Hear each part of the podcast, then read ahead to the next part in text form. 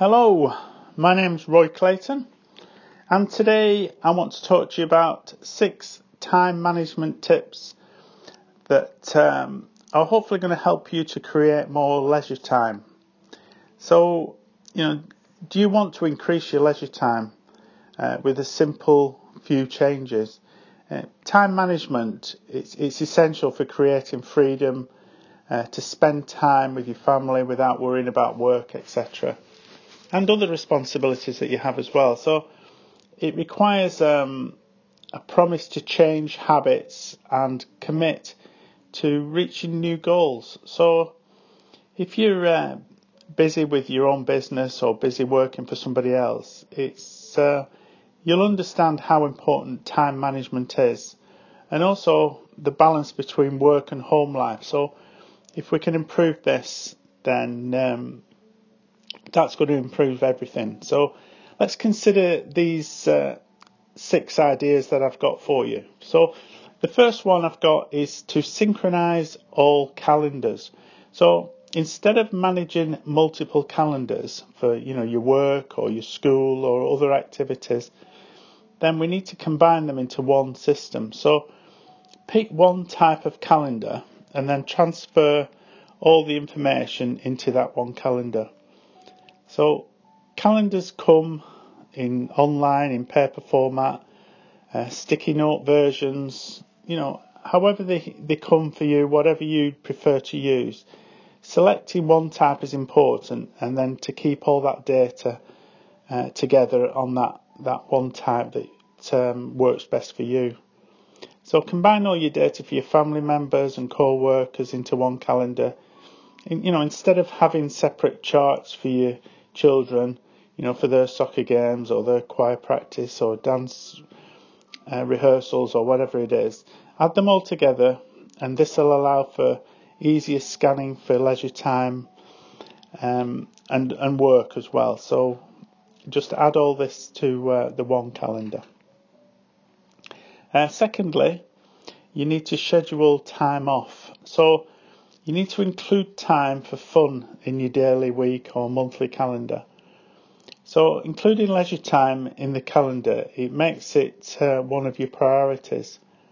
And it should be one of your priorities as well. So, scheduling time off, it requires a commitment to completing other tasks and time, meeting all deadlines, etc., etc. So, yeah, this is uh, something that uh, absolutely should be in your calendar and something that's going to energize you and encourage you as well to get those tasks done that uh, you know you might be finding a little bit more difficult than other tasks. But knowing that you've got some time off coming, um, you know you're going to get them completed a lot easier, I think. So anyway, so thirdly, learn to be selective. So the the constant stream of emails and demands on your time, um, they call for being more selective with your tasks. So delegating tasks and rethinking your approach, this will work to help you discover more leisure time. So the 80-20 principle is the popular way to manage your time. It's also known as the uh, Pareto principle. It states that 80% of your success it comes from 20% of your effort. So this is why it's important to focus on the important tasks first and uh, delegate work to others as well. So grouping tasks together it also improves time management by creating a stream of similar work without interruptions. So selecting key tasks is easier once you've um, you know which relative groups that these tasks are in. So the fourth one I've got is to find hidden time wasters and then to remove them. So are you spending too much time checking Facebook messages? Do you log into Twitter multiple times a day? Social media?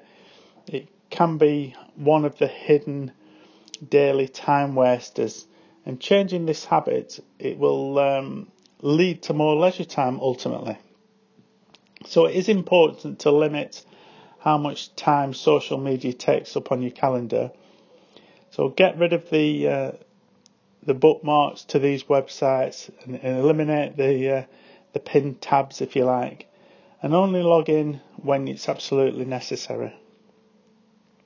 Because these uh, hidden time wasters they can distract from important tasks and they can affect deadlines. So remove them, and then you're back in control of your schedule. So number five is use an egg timer or an online tool to track your time. So certain tasks need to be timed to ensure that you stay on schedule. So traditional kitchen egg timer is an easy way to keep on, you know, the track of tasks. It, it can be set up and left on your desk. Um, online versions or kitchen timers operate in a similar way, but they don't uh, take up desk space. So they can be uh, used to schedule tasks and help you to stay focused as well. So, you know, do consider using something to track your time and, um, you know, maybe, you know, give yourself 20 minutes or 40 minutes or whatever, you know, before you're going to take a break and, you know, you're going to finish this task that you've got to do, etc. So, um, do consider this. It could prove to be very useful. And sixthly, last but not least, uh, create leisure goals and include them in your calendar. So it, calendars can be used for more than just uh, tracking meetings or phone calls. They can be powerful tools for tracking goals as well, while you're providing daily reminders of what you want to accomplish. Um, you know, before you take some time off, for for example.